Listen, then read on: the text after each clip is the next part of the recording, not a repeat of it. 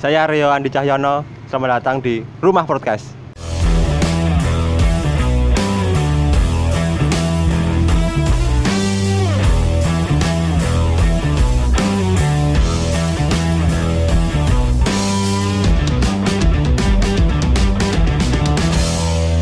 Selamat datang di rumah podcast teman-teman bersama Rio Andi Cahyono Seorang youtuber, konten kreator Lawak kafe di sini Video-video pendek Terus baperin news ya Masih, masih jalan nggak tuh ini baperin news ini? Udah, udah anu ya, udah udah saya matikan ya. Padahal itu udah dapat adsense gitu ya, ya, ya mau sih. Mau, tapi saya bat, saya gitu cancel. Oh ya, sekarang lagi sibuk ini ya penanganan COVID ini ya di PMI Wates. Ya, eh, kebetulan saya eh, menjadi relawan PMI terus saya gabung eh, di eh, Satgas Gugus Tugas di Kabupaten Kulon Progo. Oh iya, ini untuk cerita buat teman-teman ya. Aku dulu itu pernah kolaborasi sama Rio di YouTubeku dan juga di YouTube-nya Rio itu ada bahas tentang keanekaragaman Lebaran ya. Itu setahun apa dua tahun yang lalu ya kayaknya. Eh, itu Lebaran tahun kemarin ya Lebaran. Tahun kemarin lah itu eh, di lapangan tenis ini ya juga ya di sini ya. Iya kering sih kan kata lagi. Ning asem loh. Backsoundmu ki kenapa campur sari uyon-uyon ngono lho tadi tadi ngantuk lho tonton ki. Nanti bisa dilihat di YouTubeku apa di YouTube-nya Baperin News. Sekarang Rio sibuknya itu ya di PMI itu ya. Ini ini lagi libur atau gimana ini? Ya kebetulan ini lagi turun jaga, turun jaga terus. eh, Itu ada jadwal rutinnya ya? Rutinnya gimana ini? Oh ada ada. Eh, jadi di posko COVID itu eh, saya gabung di posko dekontaminasi. Jadi posko buat steril eh, ambulan yang eh, ambulan yang mau ngantar jenazah. Terus kalau ada pemakaman juga saya ikut pemakaman. gitu. Itu timnya dibagi apa aja toh? Maksudnya kan itu ada dekontaminasi ya. Itu ada tim-tim lain nggak? Soalnya teman-teman rumah podcast kan belum tahu juga toh. Mesti ada yang belum tahu.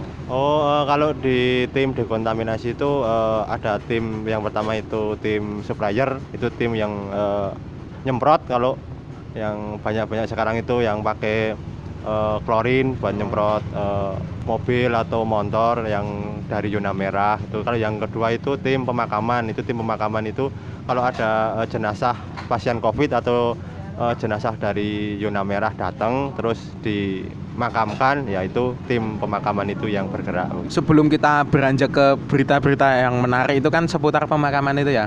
Aku mau tahu kalau sebenarnya dari tugas tim gugus tugas itu tugas utamanya itu apa tentang penanganan COVID ini? Kalau tahu saya eh, kalau gugus tugas itu kan me- meliputi ada tim buat kampanye eh, kampanye hidup bersih dan sebagainya itu terus ada tim yang khusus untuk menangani pasien ya, di lapangan. yang di lapangan itu ya kayak tim dekontaminasi itu yang di lapangan itu Berarti itu dekontaminasi itu masuk ke yang tim lapangan itu ya? ya itu yang masuk yang tim lapangan Kalau tugas-tugas dari dirimu selain tadi ada lagi nggak tugas yang lain? saya ya fokus itu kalau ada pemakaman ya pemakaman terus kadang-kadang juga sprayer atau eh, itu nyeteril ambulan Itu kalau kamu bisa nggak menghitung sudah berapa kali tugas di lapangan kasus-kasus seperti itu? waduh berapa Pak? Itu mulai, mulai bulan berapa bulan apa tadi itu? Eh, Maret mulai eh, pemerintah bikin tim satgas terus ya tim dekontaminasi terus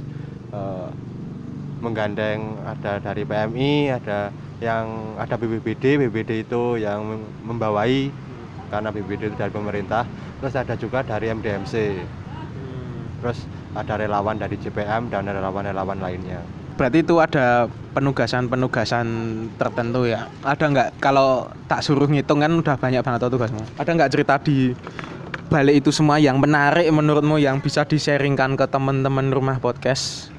Apa sih yang mungkin teman-teman belum tahu eh, yang tugasmu di lapangan itu seperti apa atau bisa diceritakan kronologisnya atau ada hal menarik yang bisa diceritakan? Eh, ini ada pengalaman teman-teman ya saya juga pasti gitu ada pemakaman yang gimana ya sedikit kalau dibilang mistis ya gimana ya itu kan pemakaman itu kiriman dari Yuna Merah dari Jakarta Oh, Jakarta. Mm, terus eh, kita tim pemakaman berangkat eh, Itu sampai kenapa dimakamkan di sini? Maksudnya Ya. dari sana atau itu keluarganya di sini gitu? keluarga di sini kebetulan tempat tinggal di sini di Jakarta di Jakarta itu bekerja Eh, kebetulan di Jakarta itu meninggal terus dari RS rumah sakit Jakarta itu mengirim jenazah ke sini untuk dimakamkan di sini gitu Hmm.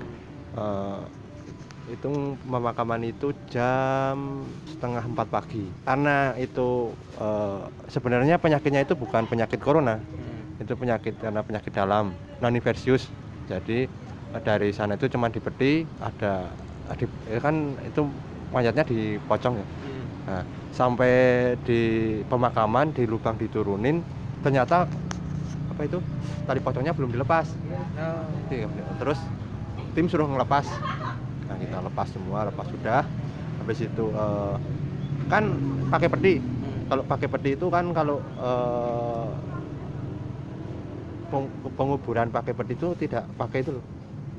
Apa itu Sing kayu-kayu ini. Ka- kayu-kayu eh, kayu-kayu buat papan-papan kalau eh, cuman eh, yang apa pocong Hmm. nah itu dimasukin kan Masukin, oh. ada kayu-kayunya Oh. kalau peti kan enggak Oh, Nah, peti langsung. kalau peti kan langsung nah itu dibuka kan udah di- eh, kalau udah Itu sampai pakai peti atau enggak? pakai peti Oh. dibuka nah, tapi ada pihak keluarga yang itu nggak usah ditutup aja Enggak usah ditutup. nggak nggak usah ditutup aja Hmm. nggak usah ditutup aja nah kita kan berdebat Pakai peti tapi enggak ditutup. "Heeh, kan tadi dibuka Oh. buat ngelepas tali pocong nah terus eh, habis itu kita udah dilepas tali pocongnya kan tim mau nutup ini mau nutup eh, peti itu tapi pihak keluarga tidak mengizinkan nah kita berdeb- eh, berapa menit gitu eh, berdebat sama Cukup alat gitu. eh, saya bernego nego lah ini mau ditutup karena tidak ada Hmm, Yang nutup itu. papan-papannya Enggak terus ada ugel-ugelnya. Heeh. terus eh, war- eh, keluarganya itu nggak apa-apa ini nggak usah ditutup padahal itu kan udah di pokoknya pemakaman secara itulah udah udah itu udah dikiblatkan terus sudah pokoknya udah itu tinggal itu sebenarnya kan kalau ditutup pakai peti kan sebenarnya nggak apa-apa karena kondisi Hmm. seperti saat ini kan Hmm. tapi keluarga menolak Hmm. Nego-nego-nego tapi eh, alot ya udahlah kita ngalah Hmm, manut sebagai gitu. manut lah manut keluarga itu peti Hmm. lalu saya merinding peti itu Hmm. langsung ada itu langsung ketip tanah itu langsung dimasukkan ke peti itu jadi melihat ah, pocong kejatuhan tanah prok Oh, prok prok langsung kayak kayak orang memakamkan itulah Oh, mohon maaf Perang gitu ya berarti ya. Eh, Langsung orang. langsung lah Hmm. itu nggak ada oh. sebenarnya kita agak mau nggak baru mau bilang saya nggak mau memakan mau nggak mau nggak tega nggak tega ya gimana? Ya udah itu kata dan kita buruki aja kita. Sampai itu udah selesai. Kita pamit eh, kita berdoa di situ. Kita pulang. Kita ke kembali ke tim dekon untuk menyetelkan tubuh dan ambulan. Habis itu eh, malam kan udah ada pagi malam. Setengah empat ya tadi? eh, setengah, setengah empat pagi. Kan itu udah pagi terus eh, malam tim semua tim itu di anu, eh, ada yang pertama ada yang diganggu eh, bukan diganggu ya? Ketok ketoknya tuh Oh, ada ada yang nampak gitu. Eh, ada eh, Pada eh, ada eh, terus primpeni gitu. ah, ada yang diperimpeni terus ada yang juga yang kalau bahasa Jawa itu tindian tindian itu Eh, paralyzed, sleep paralyzed. Nah, itu tindian. iya, iya. cerita teman saya yang tindian itu dia itu tidur terus ada kayak ada yang Hmm, tapi wujudnya itu. wujudnya itu hitam. Dan kan di- ada kayak yang bangunin terus itu teman saya itu bangun kok ada hitam-hitam terus menggerak sam- nutupi wajah teman saya kaget itu semakin kenceng dan berdoa terus ternyata lepas terus semua hampir semuanya itu Itu sat- satu tim itu yang yang kena. nguburin itu Itu satu tim berapa orang tuh? yang satu tim itu 8 orang Heeh. Itu delapan orang ngalami hal yang sama. sama kalau itu cuman satu orang atau dua orang bisa jadi itu ke- kecapean atau Ah, gimana iya. Nah, itu semua gitu? Heeh. tim semua tim ngumpul itu Eh, cerita ceritalah pak aku pak aku ngimpi ini pak aku Kok ngimpi ini podo? kok podo kok hampir semua sama oh apa mergo makam ke pas? Isuk-isuk apa ya? Tim sepakat eh, yang pemakaman itu beli istilahnya ngirim doa lah datang lagi ke makam yang yang pagi-pagi itu dimakamkan terus berdoa. Eh, ya istilahnya itu kira ya. Ngomong kalau berdoa eh, itu cuman membantu buat pemakaman istilah eh, seperti itu. eh, ya terus habis itu habis me- mengirim doa datang ke makamnya itu ya puji Tuhan Udah. sudah clear semua. clear semua tidak Tapi tidak ada perlakuan khusus di apa di peti itu dan semacamnya itu tetap dibiarin kayak awalnya. Mm-mm. Dibiarin. Cuma berdoa tok di situ. Ada pihak keluarga juga nggak di situ? Eh, kita nembusin terus ya istilahnya nembusin pihak keluarga kalau ini tim yang kemarin pemakaman mau istilah ya iyalah Tapi eh, dari tim sempat cerita nggak tentang kejadian itu pas malamnya ngimpi dan semacamnya itu? ke keluarga Eh, tidak Tidak. tidak karena nanti eh, Supaya tidak terjadi hal yang aneh-aneh dalam pikiran keluarga ya. ya itu nanti ya kita silent lah yang penting kan niatnya baik itu pengalaman ya aneh tidak aneh tapi ya Memang benar-benar terjadi. ya. Iya iya iya. Berarti itu yang satu tim itu 8 orang. Itu ada berarti ada base campnya loh. Yang di TBK itu ya. Di TBK ah di TBK itu ada berapa tim? Ada berapa orang itu di sana? 15 atau 20 ya 20 Sampai Oh, situ? oh. ada dari kepolisian dua dari TNI dua terus yang lainnya dari Yang lain dari- Oh, Dari PMI gitu ya. dari PMI terus ada dari PMI dari BPBD Relawan ada nggak? eh, ya relawan itu dari CPM dari MDMC Berarti kalau yang kejadian di lapangan kan kamu itu yang lebih ke itu ya pemakaman, dikontaminasi dan sebagainya. Ya seneng juga sih. Apa berarti kamu kumpul sama teman-teman itu cukup cukup lama atau itu? Apa ada nilai kekeluargaan nggak di situ? Maksudnya kan udah cukup lama kamu juga tinggal di situ tapi berarti ada suatu hal yang baru nggak? Yuk nganggep wah ini sudah kayak saudaraku sendiri gitu. Yuk ngerasa kayak tim ini kuat banget gitu ya? Ya namanya juga eh, kita kan itu tim sebelumnya belum pernah eh, ada yang udah ketemu ada yang baru kenal pas di situ. Ya ada juga eh, tim ini jadi solid karena itu sering ketemu terus. Hampir setiap hari ketemu kan ya ada semakin itu yang semakin solid kan sebenarnya ketemu ketemu Soalnya ada ada juga temanku itu yang ikut itu. Ada mas itu kan temanku itu di sana. Oh, ada ah, itu ikut. Ah, itu dia masuknya relawan bukan ya? Oh ya itu. Oh Mas Adam itu. Oh Mas Adam itu dari MDMC itu juga relawan. Oh ya ada satu lagi. Itu dari Menwa Selain oh Menwa ada MDMC juga ada dari Menwa kampus itu Heeh. sebenarnya aku ini ada satu hal yang membuat aku penasaran. Antara kan juga dalam penafsiran hmm, kejadian yang berdampaknya ke sosial ekonomi dan semacamnya covid ini terutama dengan uh, perekonomian pekerja-pekerja dan sebagainya. Nanti kan juga ngaruh juga ya kesehatan itu juga. Aku tertariknya gini ada kebetulan juga tetanggaku itu yang yang meninggal sekitar pukul berapa itu? 10 atau 11 aku kebetulan tapi nggak di rumah itu. Lagi di rumah teman ada suatu garapan. Itu yuk aku dengar pemakamannya itu pagi. Langsung jam 1 apa jam 2 lah pertanyaanku di sini sebagai kamu yang menangani bidang itu walaupun aku sedikit meraba-raba ya jawabannya arahnya mungkin ke suatu hal gitu. Mengapa walaupun non pasien covid itu diterapkan sesuai dengan protokol covid? Tahu maksudku nggak nah itu itu karena apa dan terkait juga nanti ke stigma masyarakat. Soalnya gini kita akan me- mesti ya ada namanya judgement gitu loh di masyarakat. Bahwa itu kan belum tentu pasien covid tapi dikiranya wah nanti keluarganya covid semacamnya yuk. Wah nulari didoi baik keluarganya gitu itu stigma stigma itu menurutmu seperti apa dan kamu kan juga orang yang benar-benar di lapangan tahu tahu tentang kejadian itu. Dan apa maksudnya dari pemakaman kayak gitu kan tahu tujuannya apa? Itu sebenarnya apa? Biar teman-teman rumah podcast juga tahu.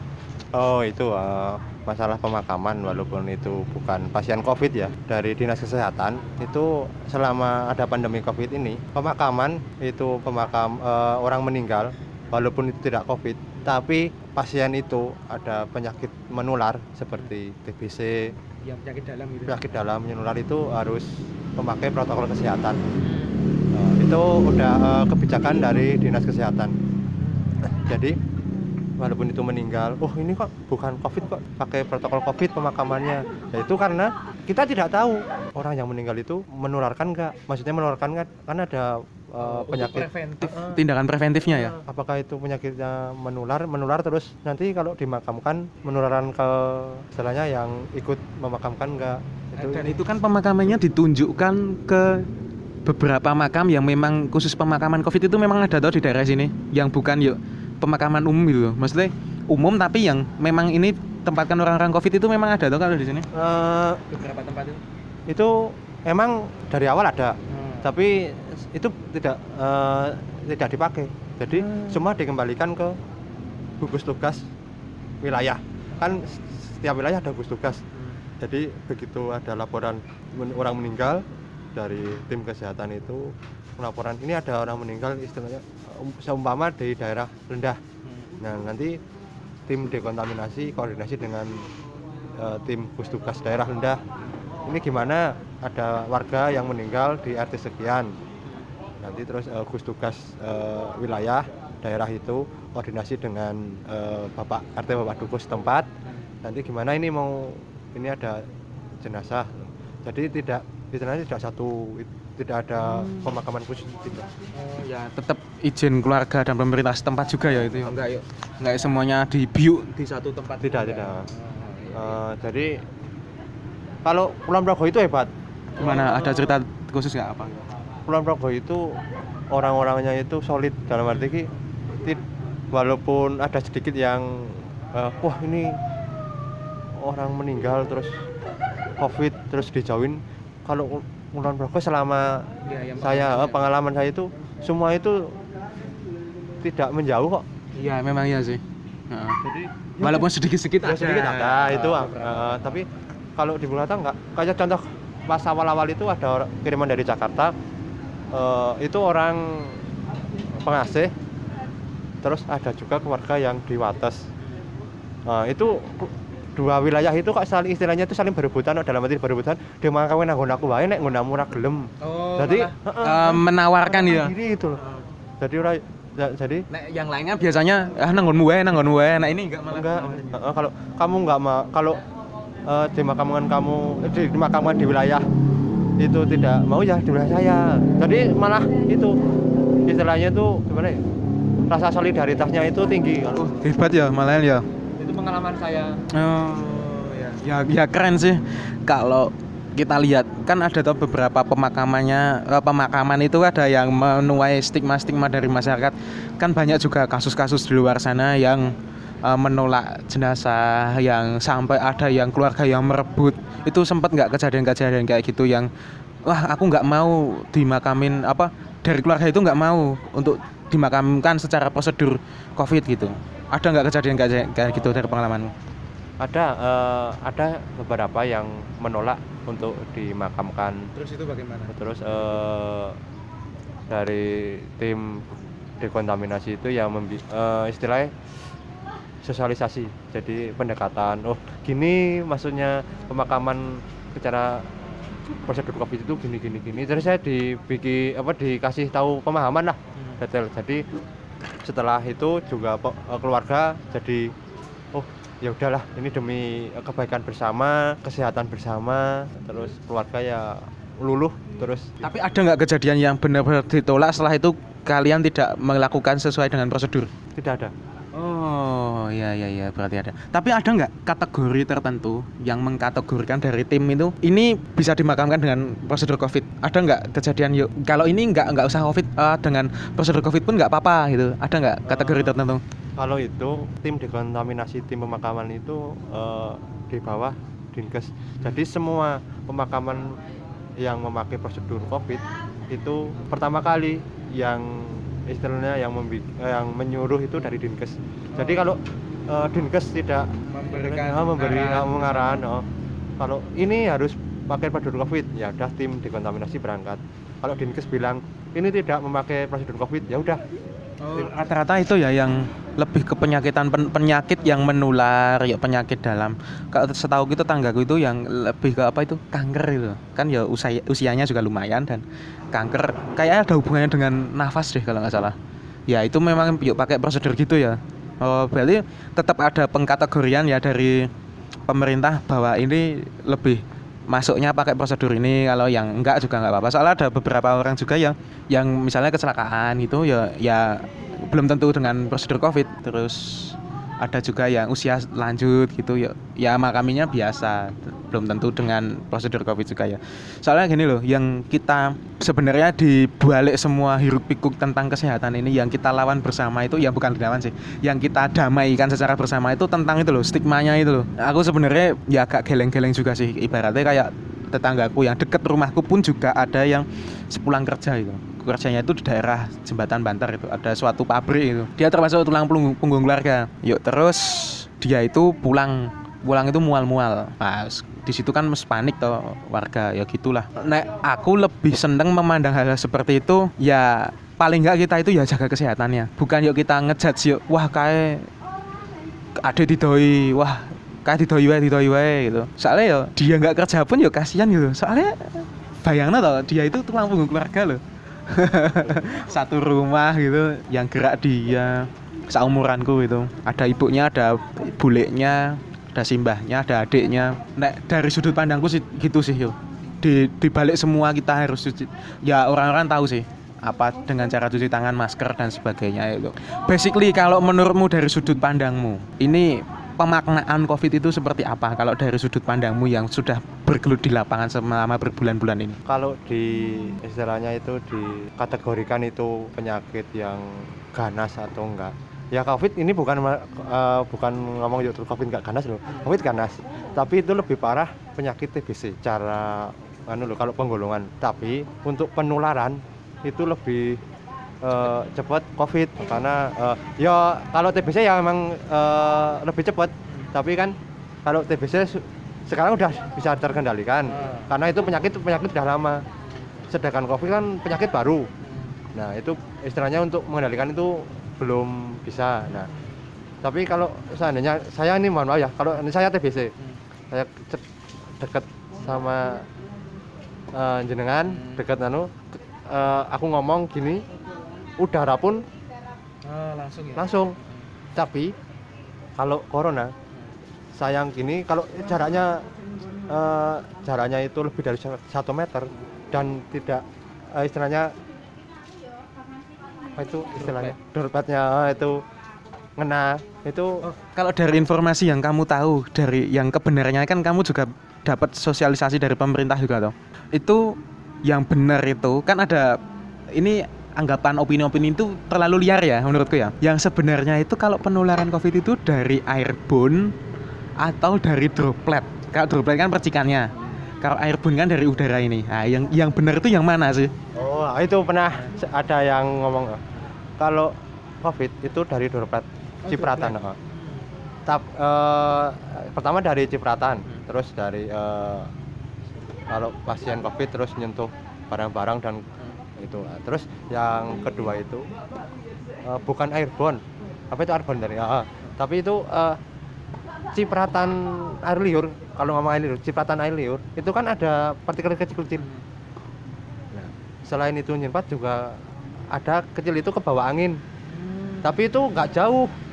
Oh nggak bisa jauh. nggak bisa jauh. Hmm. itu ya makanya ada jarak satu jarak satu meter oh, satu meter kan itu tujuan jaga jarak itu itu ya? Nah, itu. Uh, selain cipratan liur itu jalannya nggak jauh kalau seandainya ada yang ke bawah angin itu juga nggak akan jauh. Jadi yang perlu diluruskan itu ya bahwa yang utama itu di dropletnya itu ya. Maka dari itu disuruh pakai masker dan semacamnya itu supaya mencegah dropletnya itu. Oh soalnya gini loh kalau dari pemahamanku itu opini-opini masyarakat itu sudah terlalu liar tentang adanya covid ini. Termasuk stigmanya termasuk juga tentang pengetahuan-pengetahuan itu. Ya masyarakat lebih lebih seneng lebih paham broadcast grup WA keluarga bang Ane Bang Ane yang yang itu, itu kan parah, ya. uh, itu. Sih? Ada nggak kamu yang kamu kan juga di, di bidang itu tau terus pernah nggak dapat broadcast broadcast yang nggak jelas nggak jelas itu? Wah itu sering. Apalagi grup keluarga. Wah parah. Main share main share. Parah parah. Hei om tante yang nge-share nge-share sembarangan. Apakah anda minta di kick dari grup keluarga? Parah. Terus kalau uh, ini ada nge-share kayak gitu terus. Saya balesin itu nggak bener. Lah ini linknya itu loh ini dari ini dari ini. apa? Ya udah. Linknya waton itu. Ini tuh dari berita apa www apa pokoknya merasa itu ki yang paling akurat lah. Eh, padahal ya kamu pas mesti kayak tuh lah gede-gede gitu wong aku ki kerja ngene iki rasane kok kowe ki sok-sokan tenan Tapi kecuali kalau itu linknya benar-benar dari Dinkes. Nah, kalau link itu tapi jarang sih yang nge-share nge-share yang PDF yang bener-bener surat itu jarang banget ya. Kebanyakan yang nge-share nge-share itu berita-berita nggak jelas yuk screenshot screenshot nggak jelas. Oh ya ini juga terkait dengan hal-hal ya mungkin bukan di kapasitasmu ya tapi kalau kamu dari sudut pandangmu ini kan juga termasuk adanya juga tren tren-tren juga itu. Semenjak pandemi ini banyak tren sepeda juga. Ini ini di luar kamu bekerja nih ini lebih ke pendapat personal itu. Kan sedang tren itu yuk. Kamu menyayangkan hal-hal itu nggak sih? Kayak berkerumun yang eh, masa yang banyak dan semacam dan semacamnya. Atau kamu juga setuju setuju setuju setuju aja karena kita sudah menetapkan new normal dan sebenarnya apa itu new normal dari pendapatmu sendiri ataupun dari yang pernah kamu ketahui dari eh, pekerjaanmu sendiri eh, new normal itu sekarang eh, udah diganti Eh, perubahan adaptasi baru. Adaptasi Eh, tadi yang dulu itu ke mana-mana nggak pakai masker, sekarang harus pakai masker. Kan kita beradaptasi baru. Yang dulu itu eh, tidak pernah cuci tangan, sering cuci tangan. Sekarang dulu itu ke mana-mana tidak mem- membawa hand, sani- hand sanitizer, sekarang bawa. Jadi kan maksudnya normal new, normal itu seperti itu, bukan yuk, eh, bukan yuk eh, apa ya? Udah new normal kembali seperti dulu itu bukan. Jad- Jadi eh, mungkin kadang pemahaman masyarakat ya kadang-kadang ada yang, oh ini wis new normal kok, jadi ya wis untuk bebas. Eh, Kadang ya itu kan masyarakat seperti terkurung gitu di penjara itu. Karena menurutku loh ini, ini pendapatku pribadi. Ya kita boleh-boleh aja sehat secara fisik itu loh. Tapi secara mental belum tentu sehat. Yo ibaratnya ya kamu itu keluar rumah pakai masker itu nggak apa-apa ya lihat itu loh pemandangan hijau atau apa gitu. Ya nggak bosen apa kalau di rumah cuma lihat bah, apa rumah yang kotak-kotak terus oh toh nang omah mau meteti manuk terus ki ya bosen toh ya, ya ibaratnya ya keluar-keluar lah ketang sebentar-sebentar itu. Jadi eh, sebenarnya keluar itu nggak apa-apa, bersepeda nggak apa-apa, mau rombongan sepeda nggak apa-apa. Yang yang penting itu tiap pribadi itu paham kalau ya pakai masker, terus kalau berhenti pagi itu ya cuci tangan. Kalau pak bersepeda ya di tas harus memakai apa selalu membawa hand sanitizer itu terus eh, kalau berhenti jajan di warung ya pokoknya dengan dengan adaptasi adaptasi baru tadi lah. Kalau ngopi bersepeda rombongan ini sebenarnya kalau saya sih Iya. ya gimana ya? Bagus-bagus aja ya. bagus saja selama itu Iya itu secara safety-nya itu loh juga. Yuk ora yuk sak-sake nang dalan gitu loh. Yang aku sayangkan itu kan aku juga nyepeda itu sebelum adanya tren ini ya. Yuk kok tiba-tiba banyak banget yang nyepeda itu. Aku ngerasa kayak gini loh. Asem ya tadi tren. Oh ya itu bagus. Terus ada kebiasaan-kebiasaan baru yang mm, yang dulunya nggak ada, sekarang jadi ada. Misalnya kayak kalau dulu kan orang-orang misalnya pergi ke warung, itu pada pakai motor itu. Sekarang nggak, pada pakai sepeda. Berarti itu kan ada pola kesehatan yang baru. Yuk kita mengurangi bahan bakar yang membuang yang tidak bisa diperbarui gitu loh. Kalau sepeda kan eh, kita lebih sehat dan semacamnya itu. Sebenarnya dalam pandemi ini kita belajar banyak sih terutama lagi kalau yang mahasiswa juga yang yang lulus cepet yo ragi endang wisuda sing lagi penelitian ya juga kacau gitu loh ya semua itu pada belajar khususnya di rumah aja itu lebih kalau dalam bahasa istilahnya itu muhasabah gitu. Eh, kita introspeksi diri gitu di rumah itu ngapain aja gitu. Yuk, yuk bisa lebih dekat dengan keluarga. Ini sebenarnya bagus sih pandemi poin-poin pandemi ini bagus sih positif banget. Sebenarnya ya kalau ya emang pandemi itu merubah tataran dunia lah. Tapi ya juga di Bali itu juga ada hikmahnya tadi.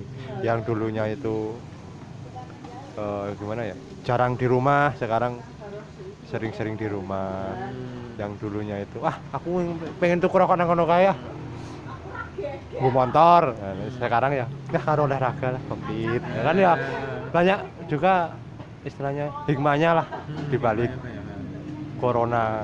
Yuk, terus orang-orang tua yang guru-guru sing sampun sepuh-sepuh diku yuk ngano kita belajar internet lagi gitu. ya belajar internet itu bagus tuh sebenarnya.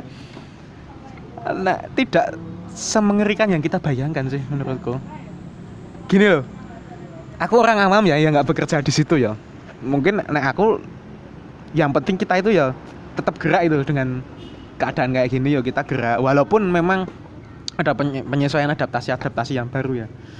Dan tidak bisa dipungkiri juga keadaan ekonomi juga sedang turun-turunnya gara-gara kejadian pandemik ini. Dan itu efeknya global nggak cuma di Indonesia nggak cuma di Jogja nggak cuma di Indonesia tapi seluruh dunia tapi yang penting itu teman-teman kita harus tetap gerak. Nggak boleh yuk yuk malas-malasan gitu loh. Soalnya demeh di rumah aja yuk. Yuk do males-malesan nih konco-konco ngono gue yo males tenan aku ya. Rebahan ming rebahan. Ora rebahan terus. Rebahan ki ana bosene. Ganti posisi kayak mau ngopo porbane nang di ganti nggon lagi ya nggak apa-apa. Oke ada hal yang mau disampaikan dari dirimu untuk teman-teman? Ya eh, selama ada pandemi ini ya eh, apalagi ini da- DIY ya eh, diperpanjang lagi untuk eh, masa daruratnya sampai bulan depan Agustus itu sampai bulan tanggal akhir Agustus itu. Eh, mungkin kalau ini kondisi di Yogyakarta itu masih seperti ini mungkin bisa diperpanjang lagi sampai Desember jadi ya eh, buat teman-teman yang istilahnya yang bekerja bekerjalah tapi tetap eh, protokol kesehatan. Jangan lupa kalau di tas itu sekarang harus eh, membawa tisu tisu kering tisu basah. Terus kalau bisa ya bawa sendok garpu sendiri. Terus eh, hand sanitizer juga selalu dibawa. Masker jangan lupa tetap kalau eh, jaga jarak. Ya pokoknya protokol kesehatan itu selalu diterapkan ya. Kalau itu semua itu diterapkan eh, ya semoga aja ini tidak berlarut-larut lah berkelanjutan lah begitu. Selak saya. Selak tele-tele lah. Ben ben ra gendang sing nganggo klambi-klambi ngono ki ngarai sumuk to. ya terima kasih Rio Andi Cahyono. Semoga tetap bisa bekerja dengan penuh semangat dan jaga kesehatan selalu. Terima kasih. Sampai jumpa. Oh ya untuk teman-teman yang mendengarkan Rumah Podcast, terima kasih. Rumah Podcast itu sekarang ada Instagramnya bisa di follow at Rumah Podcast. Untuk teman-teman yang mau sharing cerita dan semacamnya bisa juga di share di email yang ada di kontak ataupun DM di Instagram aku ataupun di Instagram Rumah Podcast. Ataupun bisa juga kalau mau tanya-tanya tentang COVID ini ya bisa juga tanya ke Mas Rio at Rio Andi. Sampai jumpa di episode selanjutnya. Jaga kesehatan. See you next time. Dadah. Terima kasih.